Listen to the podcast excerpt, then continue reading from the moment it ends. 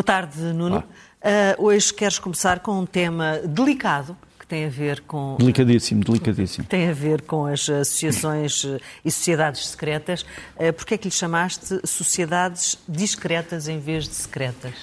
Porque, hum, primeiro, tentando fazer um, um pequeno preâmbulo, um, este tema vem à, à, flor da pele por causa de muitas discussões que se deram nas últimas semanas sobre se devia ou não ser revelado um, interesse específico da parte de determinados uh, funcionários do Estado e titulares dos cargos públicos, por exemplo, uh, líderes das polícias, uh, dos serviços de informações, das Forças Armadas, eh, da magistratura, da Procuradoria-Geral da República, que estão diretamente ligados a áreas sensíveis do Estado, áreas geralmente da defesa e da segurança e da judicatura, como nós costumamos dizer, e se deveria haver uma revelação dos seus interesses, não apenas pecuniários, mas também a sua pertença a determinado tipo de organizações. Desde clubes de futebol, uh, repara, há uns tempos dizia-se ridículo porque é que um juiz há de declarar que pertence a um clube de futebol. Bom, eh, cada vez mais os juízes têm que decidir sobre casos que têm a ver com clubes de futebol e, portanto, pode haver aí um conflito de interesses. A questão que se levantou foi de saber se as chamadas sociedades secretas, como tu, como tu disseste, devem ou não ser incluídas no rol das entidades em relação às quais um funcionário público deve dizer pertence. Uh, Porquê é que eu escrevi sociedades discretas e não sociedades secretas? É porque uh, agremiações ou ordens como a maçonaria já não são sociedades secretas, são sociedades discretas. Porquê? Porque têm a porta para a rua, estão registadas notarialmente, um, uh, são entidades públicas, uh, nós sabemos que elas existem, sabemos onde é que existem, a única coisa que não sabemos, e por isso é que eu digo que elas são discretas, e alguns dirão que mais discretas, se calhar também se aproximam do secretismo, o que nós não sabemos é quem é que são os membros. Porquê?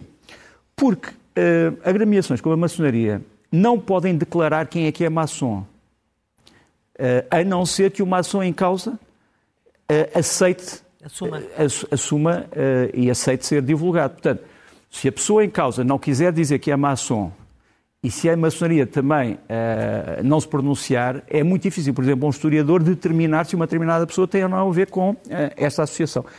É a lei que rege, que, que rege neste momento uh, esta, esta, este problema, que é um problema importante, é a Lei 52 de 2019, portanto, como o nome indica, foi aprovada em 2019 e depois foi revista várias vezes.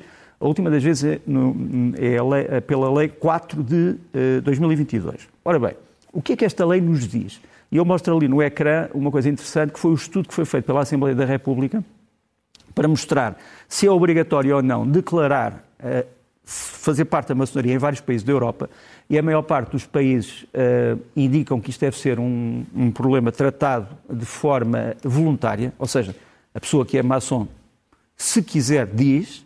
Em alguns países aconselha-se a que diga, mas de muito poucos países, com exceção da Roménia, uh, muito poucos países obrigam, digamos assim. A lei portuguesa diz o quê? A lei portuguesa, em princípio, obrigaria, mas o artigo 13, número 2, a linha F da lei, diz que essa declaração não é obrigatória se uh, puser em risco a divulgação das opiniões políticas, orientação sexual ou religiosa da pessoa que declara. Portanto, digamos assim, eh, uma pessoa pode estar tentada a dizer eu sou maçom, mas depois diz ah, isto pode pôr em risco a minha orientação política ou outra qualquer orientação. Então vou-me agarrar ao artigo 13, número 2, a linha F, e não declaro. Então é nula. Esta, esta... Se tem as duas não, não é. Não é, não, é, não é questão de ser nula. A questão é que um, se eu disser aqui que uh, tem que declarar, mas depois puser tantas ressalvas, a declaração em si acaba por ter muito pouco efeito porque depende da consciência do próprio, não depende da obrigação. Uh, a lei devia ser feita de outra maneira, eu acho que devia ser feita de outra maneira, sinceramente. Eu acho que num Estado uh, aberto, transparente, em que ninguém é perseguido por fazer parte ou do Benfica, ou da maçonaria, ou de outra entidade qualquer, não parece que o regime de segredo seja um regime razoável. Quer dizer, não, não acho, de nenhum ponto de vista, me parece razoável que uma pessoa uh, ache que tem que ser um segredo a sua pertença a uma associação.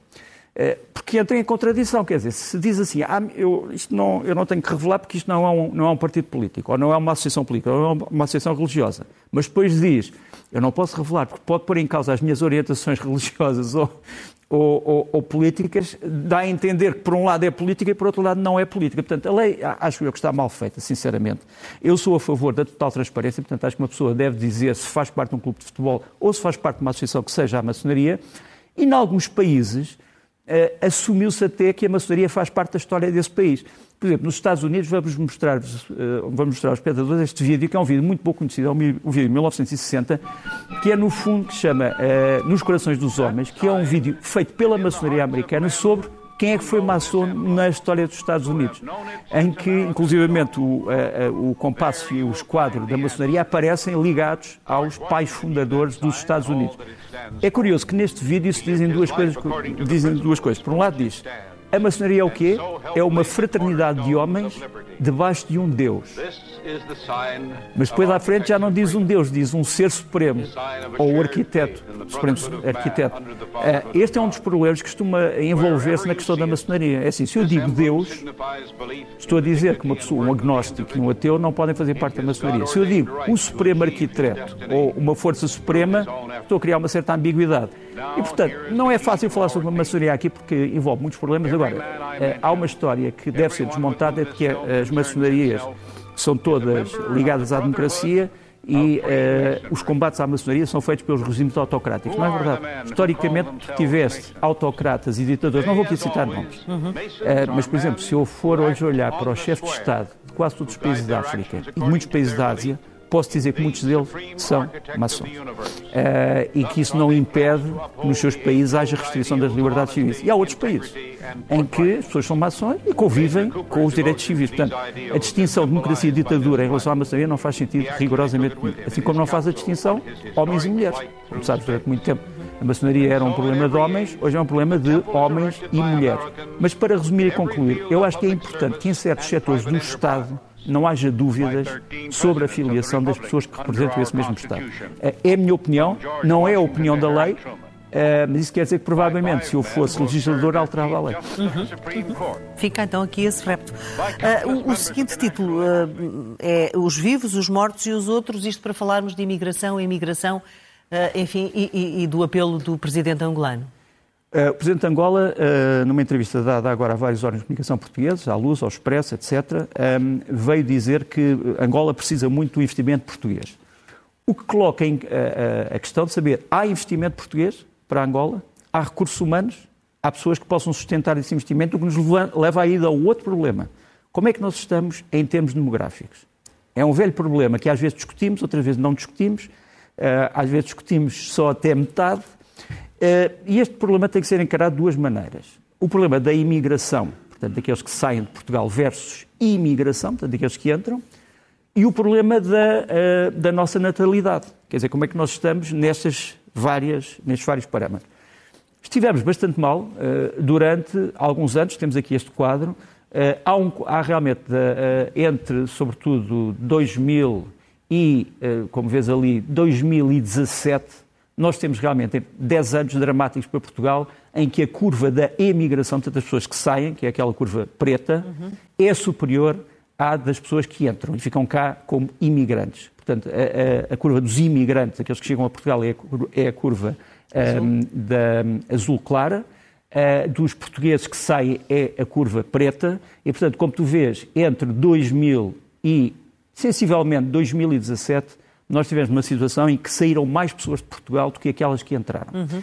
Isso provocou, obviamente, uh, aquilo que poderíamos chamar um, um déficit de migração uh, que é preocupante, ou que foi preocupante, que estamos agora a tentar recuperar e estamos a recuperar. Mas vê, uh, não recuperamos o suficiente, tanto que se eu fizesse a média dos últimos cinco anos, como vamos ver no próximo gráfico, um, ehm, vamos ver que Portugal é um dos... tu tens aqui, isto é o, isto é chamado, o chamado, um, ehm, chamado índice um, de migração. Ou seja, os países onde as pessoas emigram mais do que imigram, uh, os países onde as pessoas emigram mais do que imigram, portanto, onde saem mais pessoas do que as pessoas que entram, têm geralmente valores positivos. Aqueles onde geralmente saem mais pessoas do que aquelas que entram têm valores negativos. Portugal, podemos voltar talvez à, à, à, figuração inicial, Portugal, como tu vês, tem valores abaixo de zero uh, por causa desses tais anos que eu há bocado referi. Estamos a recuperar, mas não o suficiente para que a média destes últimos anos tenha sido uma média negativa. Aliás, eh, menos 0,6, enquanto, por exemplo, a Espanha tem 0,9.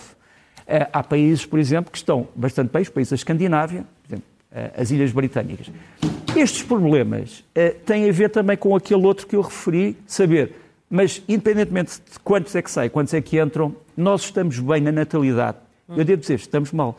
Eh, eu não trouxe o quadro, mas tenho aqui os dados eh, que posso dar.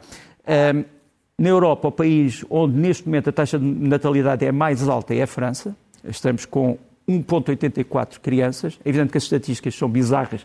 1,84 a ideia que é um, uma espécie de um raciocínio de Salomão, que as crianças partem ao, ao meio, não pode ser. Uh, mas só para te dizer, portanto, França realmente está bastante bem, 1,84, Portugal tem só 1,35 e a média europeia é 1,55, 1,55.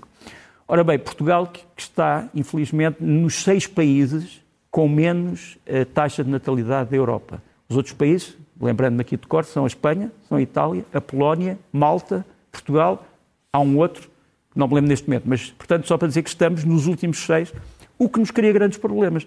Quer dizer, se eu tirasse de Portugal todas as pessoas que chegaram cá como imigrantes. Que têm contribuído bastante para essa taxa de natalidade. E que, e que têm. Sim, mas estou a falar só agora dos portugueses. Uhum. Cidadãos portugueses, um, ehm, portanto, que, que, são portugueses de origem ou que adquirem uma cidadania, provavelmente nós estamos bastante abaixo dos uh, eh, 11 milhões que nós calculamos que seja mais ou menos o nosso valor populacional. Uhum. Portanto, são problemas que nós temos que, que, que enfrentar porque hum, sem pessoas, sem portugueses, sem portugueses. Eu arriscava-me a dizer, ao contrário do Almada Negreiros, que sem portugueses não há Portugal.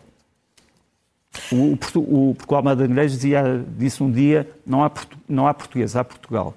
Eu diria que sem portugueses não há Portugal. Hum.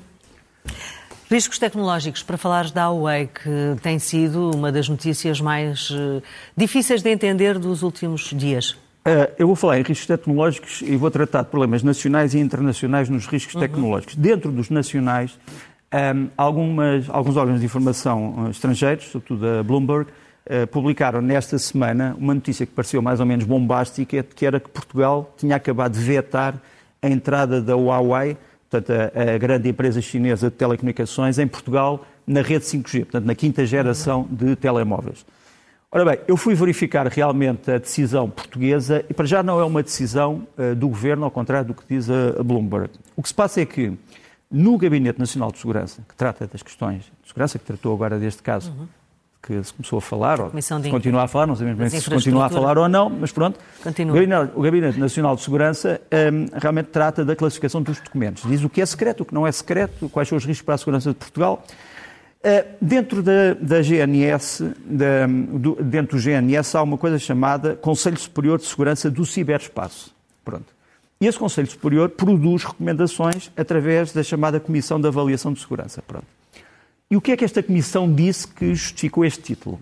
Disse que são riscos, são riscos para o Estado português e para a sociedade portuguesa e atentados à sua soberania se os eh, operadores de 5G pertencerem às categorias que eu vou aqui referir.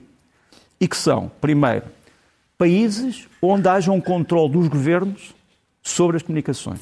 Segundo, países que não sejam da União Europeia, da NATO ou da OCDE. Terceiro, países que não tenham acordo de proteção de dados com Portugal e com os países da NATO, OCDE, etc. Uhum. Outro elemento, países hostis. Está escrito no documento, países hostis por exemplo, por atos de espionagem ou atos de sabotagem contra a União Europeia, contra os Estados Unidos eh, e contra a NATO. NATO.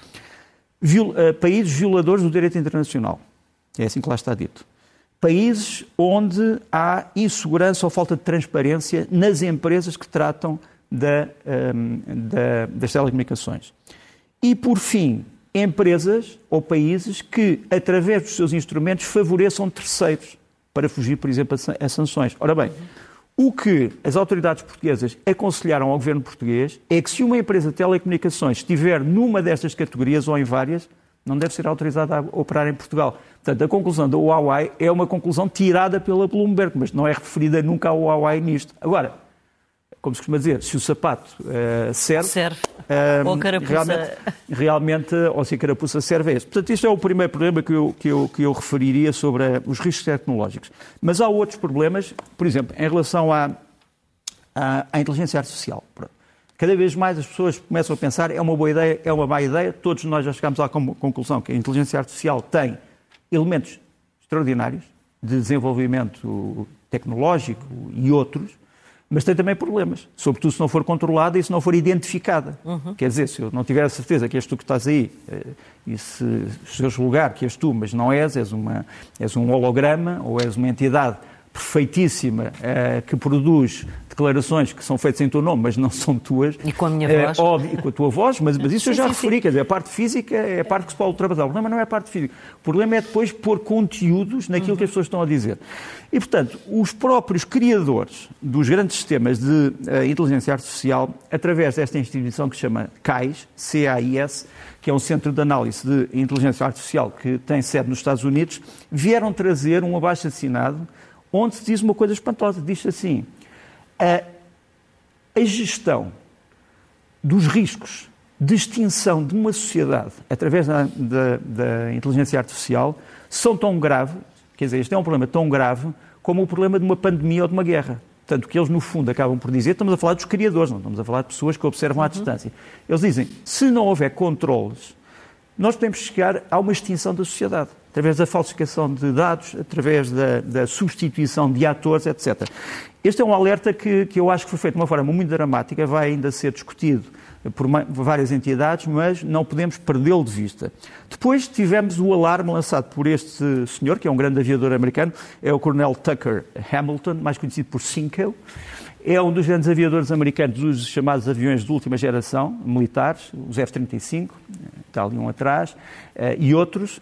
E o que é que o, o Coronel uh, Hamilton veio dizer? Veio dizer a uma, uma assembleia mais ou menos seleta que já teria havido um exercício militar em que um drone pilotado por a inteligência artificial se voltou contra os seus operadores e destruiu a base uh, operacional. Ou seja, teria morto, esse drone teria morto os seus criadores. Depois o, o Coronel Hamilton veio dizer que isto foi apenas um estudo teórico, quer dizer que nunca se fez este, este treino operacional, mas que isto foi vagamente equacionado nas mentes militares foi, e esse é o outro, digamos assim, de uns sinal de alarme, a possibilidade de uma forma de vida inteligente que não é humana se voltar contra os criadores humanos. É algo que nós só conhecíamos dos romances de ficção científica e, do, e dos filmes. Uh, uma outra questão de tecnologia que eu gostava de referir, também foi importante nesta semana, foi a reunião deste painel, é o painel da NASA, portanto a Agência Espacial, Espacial Americana, sobre aquilo que no meu tempo, quando eu era pequenino, uh, chamava discos voadores uhum. e extraterrestres, e que agora se chama fenómenos aéreos não explicados ou não identificados. Pronto.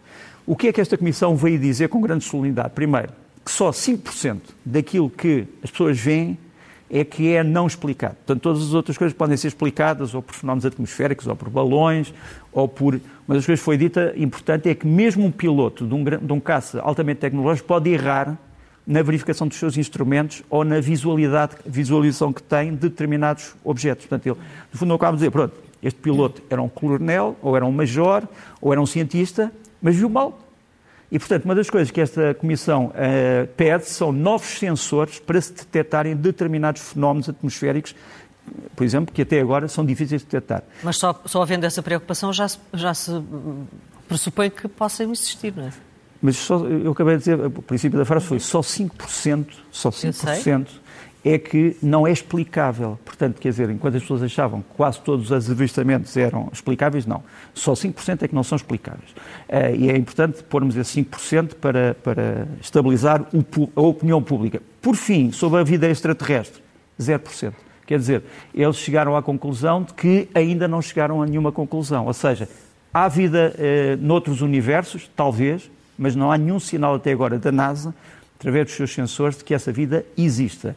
Mas a NASA diz que vai continuar a investir dinheiro para tentar provar ou não essa existência para além de uma dúvida razoável. Mas um dos elementos desta missão disse vai ser muito, muito, muito possível que nunca haja uma resposta convincente que sirva para sempre. Porque o universo é demasiado vasto E nós não temos tecnologia para vasculhar todo o universo. Portanto, é sempre possível que num cantinho do universo que nós não imaginamos, que haja uma forma de vida. Agora, que forma de vida não sabemos. Portanto, foi, foi, uma, foi um painel interessante. Por fim, sobre a tecnologia, um acontecimento funesto, um, a colisão, como tu sabes, maciça de, um, de comboios na Índia, uh, que provocou centenas de mortes e, e, e, e milhares de feridos. Uh, isto já aconteceu na Índia várias vezes, infelizmente e chegou-se à conclusão que isto tem também a ver com tecnologia, porque a Índia, ao mesmo tempo que tem uma, há uma parte da Índia que é hipertecnológica, está à frente de quase todas as ciências, sobretudo comunicação, telecomunicação, etc. Mas depois há outra parte da Índia que é infratecnológica, quer dizer, em que a tecnologia ainda não chegou ao ponto de impedir uh, questões dessas. E, portanto, nos países em que há dois tipos de mundos tecnológicos, isto pode acontecer. Uhum. Passemos a Espanha e àquilo que tu chamas o pântano espanhol. É porque nós, na última semana, tínhamos falado da possibilidade de haver grandes alterações eleitorais em Espanha, mas elas foram maiores ainda do que se esperava, através das eleições autárquicas, e veio-me ao espírito a situação portuguesa em abril de 2002, em que o então Primeiro-Ministro, António Guterres, tinha, como tu sabes, maioria, não era uma maioria absoluta, mas era uma maioria uh, relativa, bastante substantiva, uh, perdeu as eleições autárquicas e disse que não queria continuar como Primeiro-Ministro para evitar o pântano. Ou seja, se ele no fundo foi, disse foi isto, eu teria legitimidade para continuar a ser Primeiro-Ministro. As autárquicas não são as eleições nacionais, mas acho que isso é um sinal vermelho. O Sr. Pedro Sánchez, eh, na mesma posição de que António Guterres, tomou uma decisão diferente. Não se demitiu e disse: não, vamos esclarecer se isto que o povo nos está a dizer é mesmo verdade ou se vamos precisar ou não de eleições antecipadas. E decidiu-se pelas, eh, pelas eleições antecipadas. Portanto, perante situações de emergência política, os dirigentes, qualquer que seja o seu partido, reagem de formas diferentes. Porque as circunstâncias dos países são diferentes eu agora podia dizer uma piada a dizer, e se calhar uh, pertence também a agremiações secretas diferentes, mas não, quer dizer, uh, sabe-se publicamente onde é que eles, a quem é que eles pertencem, e portanto é apenas uma questão de, de avaliação das circunstâncias políticas. Uhum. Passemos para o Kosovo e para o título que é sugestivo, em vez de dizeres o ovo da serpente, dizes Kosovo da serpente, não é? Porque infelizmente no Kosovo também nasce periodicamente uma serpente que devora, digamos assim, a paz pública no Kosovo. O Kosovo, como sabes, tem uma história atribulada. Eh, ele é, no fundo, nasce eh, de uma história muito longa que se confunde com a história da Europa, eh, com a história da Albânia, com a história da Sérvia, mas que recentemente chegou às bocas do mundo por causa da intervenção da NATO na transição do século, século XX para o século XXI, que fez com que o regime de Slobodan Milosevic tivesse que largar aquilo que considerava uma das suas províncias. Pronto. O mapa é importante para uh, explicarmos onde é que Kosovo está. E está numa posição, uh, obviamente, rodeado de Estados com muitas fragilidades. Repara, a norte temos a Sérvia, a norte e a leste, norte e nordeste, portanto, noroeste e nordeste. Depois temos o ocidente, o Montenegro e a Albânia. E depois temos a sudeste, o, um, ehm, agora desapareceu. Desapareceu. Uh, a Macedónia, pronto. Uh, Macedónia do Norte. Eu não posso dizer Macedónia só, porque senão os gregos ficam irritadíssimos. É Macedónia do Norte. Pronto. E, portanto, este país está realmente rodeado de vários vizinhos uh, que também têm problemas de estabilidade. Agora, a zona onde tem havido mais problemas é aquela zona ali que está marcada a vermelho, portanto, estamos a falar do norte, noroeste do Kosovo, Porquê? Porque é aí que vive a minoria sérvia. Quer dizer, o Kosovo neste momento tem cerca de 85% a 90% de albaneses, que se chamam a si próprios kosovares, e cerca de 10% de sérvios.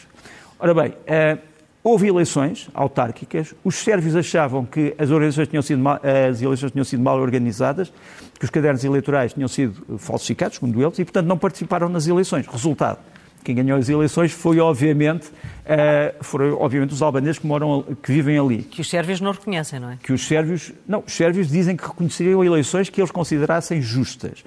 Como os mayors, os presidentes das câmaras eleitos, foram feitos, foram eleitos através de um processo que eles não consideram transparente, eles boicotaram as eleições e não quiseram reconhecer esses presidentes da Câmara. O que é aconteceu? Presidentes da Câmara chegaram às câmaras, tinham as câmaras trancadas, tinham população sérvia em revolta e tiveram que ser defendidos pela polícia de Kosovo. A polícia de Kosovo provavelmente agiu uh, com mão dura e depois teve que vir uma força, uma força da NATO, que ainda ali está a capa forte. Mas isto só para mostrar que o Kosovo tem uma paz ainda muito frágil entre os seus elementos.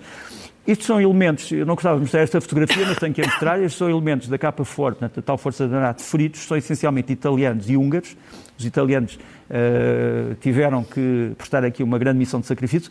Repara, Portugal tem muito conhecimento desta situação, porque Portugal esteve durante muito tempo na capa forte tivemos uh, responsabilidades enormes na capa fora. Uh, nós podemos aconselhar, por exemplo, os militares portugueses podem aconselhar os políticos portugueses o que fazer ou não fazer, Portugal já não está na capa fora, mas é um problema ehm, que eu não vejo de solução rápida. Eu, a minha tendência é para dizer a violência vai aparecer sempre que um dos, um dos lados diga ou faça alguma coisa de irrazoável, o outro não vai perdoar. Agora, tenho a sensação, porque falo com muitos líderes, quer sérvios, quer kosovares, que eles existiram, felizmente, se mataram uns aos outros. Portanto, quer dizer, há violência, mas não há ameaça de guerra civil. No entanto, há um elemento que não existia há uns anos atrás e que agora existe, que é a interferência de alguns grupos, como o grupo Wagner, uhum. russo, uhum. que já apareceu no meio destas manifestações a dizer isto é uma causa comum, nós apoiamos também uh, os nossos irmãos sérvios contra os kosovares, e onde a Wagner aparece não é muito bom sinal. E, há quem diga que eles foram os responsáveis pela parte violenta das manifestações, porque houve dois tipos de manifestações. Manifestações pacíficas, justas, justíssimas, e manifestações violências, uh, violentas que não podem ser admitidas. Uh, sobretudo porque feriram militares que estão ali para tentar manter a paz internacional. Quer dizer, eles não estão ali para defender uma mina de ouro. Um, e, e, e, portanto, estes elementos da Wagner que apareceram misturados são preocupantes. Agora, se me perguntares assim, pode haver reconciliação entre dois inimigos históricos, os kosovares e os sérvios. Olha, eu mostrava esta fotografia que, curiosamente, faz agora 30 anos. É, não sei se podemos ampliá-la. Aqui está uma, uma reconciliação incrível. Uh, tens ali o Papa um, ehm, João Paulo, João Paulo II, uh, João Paulo II, tens portanto, o Papa Karol Wojtyla e tens um, um turco chamado Aliatsga, que foi o homem que o tentou matar, que o feriu gravemente. Uh, o Papa, três anos depois do atentado, foi visitá-lo ao seu, ao seu cárcere, falou muito com ele, ainda há grandes mistérios sobre o que é que foi a confissão do Aliatsga. Seja como for, esta é uma forma de reconciliação. Podes-me dizer assim, ah, mas isso é o Papa. Bom, mas o Papa aqui é apenas um descendente de um pescador uh, e, portanto, nesse aspecto, se um pescador pode fazer a paz, uh, por que não um camponês sérvio ou um operário industrial uh, kosovar? Essa nota de esperança é interessante, até porque vamos falar de guerra a seguir e, e, e do que significa para Zelensky a, a, agora a, a ofensiva para, para, para, a tomada do território que já, que já foi tomado à Ucrânia e que ele diz que isto não é um filme, isto é um recado, não é? É verdade. Eh, ele disse isso, não, isto não é um filme, portanto eu não posso dizer-vos como é que isto acaba, como é que isto começa, quando é que começa, quanto tempo é que vai durar, e acho que foi bom ele ter dito isso. Eh, agora, o que nós sabemos é que a Ucrânia tem todos os instrumentos, ou quase todos, materiais e morais, eu diria, e humanos, eh, disponíveis para a tal contraofensiva, que nós chamamos de contraofensiva, mas trata-se de reconquistar território uhum. Que foi ocupado ilegalmente, Uh, o que é que eles têm? É, é curioso que o exército ucraniano tornou-se tão forte que agora até já se constroem modelos de carros de combate baseados uh, no exército ucraniano. Eu, quando era miúdo, construí muitos, muitas maquetes de aviões, navios, etc. Agora já há uma linha de construção que já inclui um Leopard 2 A6 uh, da Ucrânia, com as cores ucranianas, etc. Os A6 foram fornecidos por, pela Alemanha e por Portugal. E ali aquelas bolas a preto são o quê? Um bocadinho enigmáticas, são aquilo que a Ucrânia neste momento tem pronto, de última geração, fornecida pelo Ocidente, para a chamada contraofensiva. 321 carros de combate, CC. 459 obuses, agora, agora dava-me jeito que tivesse maior, se não se importa. Portanto, 321 carros de combate, 459 eh, obuses autopropulsados, OAP, cerca de 80 aviões e helicópteros, 63 lança-foguetes múltiplos, os AIMARS e os M270, e 389 veículos blindados de combate de infantaria. Portanto, blindados que têm também capacidade de combate e que podem transportar limitadamente tropas. Portanto, isto é um exército, obviamente, superior a qualquer exército neste momento que possas alinhar de nenhum país da NATO. E, portanto, não é perigoso? Uh, para quem? A para a Rússia, Para a Rússia saber exatamente o que é que uh, com não, pode contar repara, na Ucrânia? Como é que eu consigo, como é que eu consigo com, na era de satélites, de aviões de espiões, de espiões em terra, de sensores, como é que eu consigo ocultar um exército deste tamanho? É perfeitamente pois, impossível. É agora, agora vou dizer outra coisa. Isto não é um filme. Agora vou dizer outra coisa. Um, Se tu olhares num satélite, és capaz de encontrar 10 vezes o que está aqui. Só que muitas das coisas que tu vês no satélite não são verdadeiras. Ou são carros de combate que não funcionam, ou são aviões que estão a ser aquecidos por baterias, mas que já não estão operacionais, ou são os famosos insufláveis, que nós já aqui falámos várias vezes, são bases aéreas inteiras que são falsas. E, portanto, hum, isto é aquilo que existe. Agora, onde é que está? Uhum. Esse é outro problema. Isso eu não, não, não penso que eu teria aqui, eh, mesmo que soubesse, mesmo que soubesse, acho que não ia, não ia dizer. Agora, deixa-me mostrar-te aqui alguns dos Leopard 2 eh, fornecidos pela Alemanha. Há três que foram também fornecidos por Portugal, mas já em operações. Eh, os, os Leopard 2 A6, portanto é o modelo mais moderno que neste momento os ucranianos têm. eles lá sabem onde é que estão. A Ucrânia é muito vasta, é muito vasta. e, e não é sempre fácil saber se nestes 20 que estão aqui, se não haverá mais 40 falsos que estão ali, eh, ali arrumados em algum sítio. Deixa-me também mostrar-te importante, um, ehm, mostrar aos espectadores as linhas de defesa que neste momento a Rússia planeou para deter uma ofensiva terrestre. Algumas destas linhas estão já a ser, neste momento, alvo de desminagem, mas as linhas vermelhas são linhas que foram feitas desde agosto de 2022, portanto, já depois da ocupação de território ucraniano. As linhas pretas são linhas que estavam já feitas ou pelos ucranianos ou linhas feitas pelos russos desde 2014. Uhum. Portanto, vês que já há uma espécie de uma confluência e um reforço Sim. das duas linhas, mas este, no fundo, é esta barreira física com que a tal contraofensiva vai ter que se, que se preocupar. Depois, importantes são estes aviões, os Su-24, com os chamados Storm Shadow, uh, mísseis de cruzeiro de última geração uh, feitos no Reino Unido. Uh, ontem, e hoje, há poucas horas, foi atacada esta base de aviação ucraniana que se chama Kanatove, eh, que está em Kirovograd. Eh, dois mísseis eh, russos conseguiram passar e destruíram parte das instalações. Os ucranianos não revelam o que é que aqui estava, mas pode dizer que estava material de alguma sensibilidade. E a verdade é que estes mísseis que, o, que atacaram este, esta base, os KH-101, não são interceptáveis sempre. Quer dizer, eh, uma defesa aérea de 100% de eficácia ainda não existe na Ucrânia. E vamos mostrar quais são os mísseis. São estes mísseis, os KH-101, são os mais modernos que a Rússia tem, mísseis de cruzeiro, lançados por este bombardeio Blackjack, que os lançou a uma distância confortável, eh, digamos assim, muito longe, muito longe, a partir do Mar Cáspio. Por fim, se me perguntares assim, quando é que isto começa? Contra-ofensiva, eu digo-te assim, é o que vão mostrar os ucranianos. Eles dizem silêncio, ninguém sabe é um segredo de Estado. Não é um segredo operacional, é um segredo de Estado. Aqui está o último vídeo lançado pelos ucranianos sobre o assunto.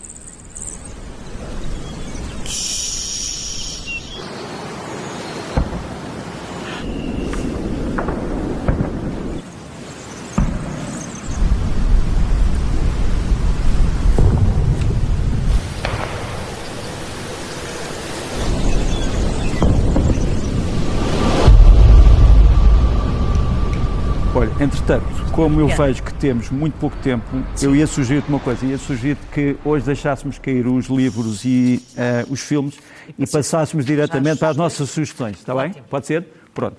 Então, olha, gostava de começar por convidar os espectadores a irem ver este senhor, é o Laurent Jouffroy, uh, já veio a Portugal várias vezes, ele é um especialista no acordeão diatónico e consegue usá-lo no folk, no jazz, noutros dialéticos, aqui vai-se inclusivamente inspirar no reggae. Ele vai à fábrica de braço de prata em Lisboa no dia 7. Vamos ouvir um bocadinho do Laurent Geoffroy.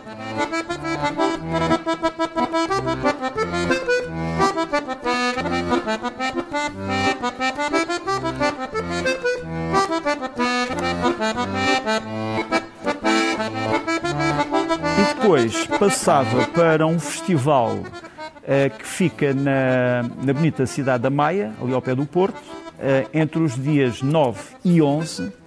É o Festival Jazz no Parque, que se passa no Parque Central da Maia, portanto, como eu disse, entre 9 e 11 de junho. E um dos grupos que vai tocar, vamos ter grandes grupos portugueses, um dos grupos que vai tocar é um grupo enigmático de cordas e sopros que se chama O Vazio e o Octoedro. Vamos ver aqui.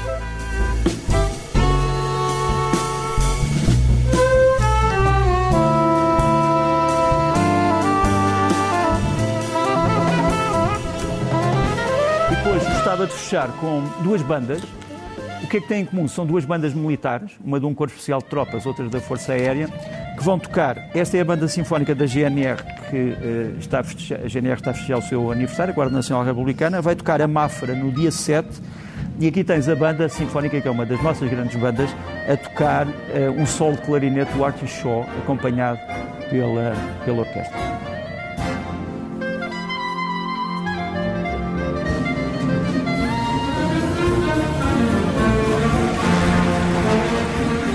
Tens também no dia 7, portanto as pessoas não se podem desdobrar, portanto ou vão uma ou vão outra. Este no dia 7 também é em Espinho, reverte para uma causa nobre que é um, a ajuda ao futebol de, de rua como integração social, portanto é um conceito solidário.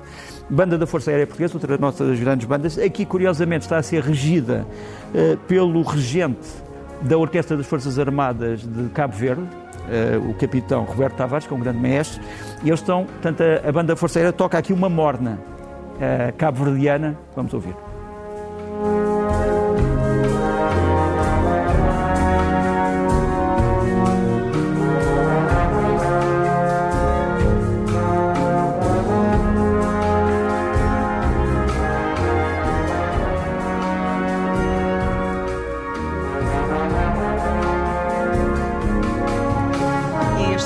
Estamos num, a viajar num grande salão. Muito longe do futebol. Muito longe do futebol. Nuno, uh, obrigada. Até, Até a próxima.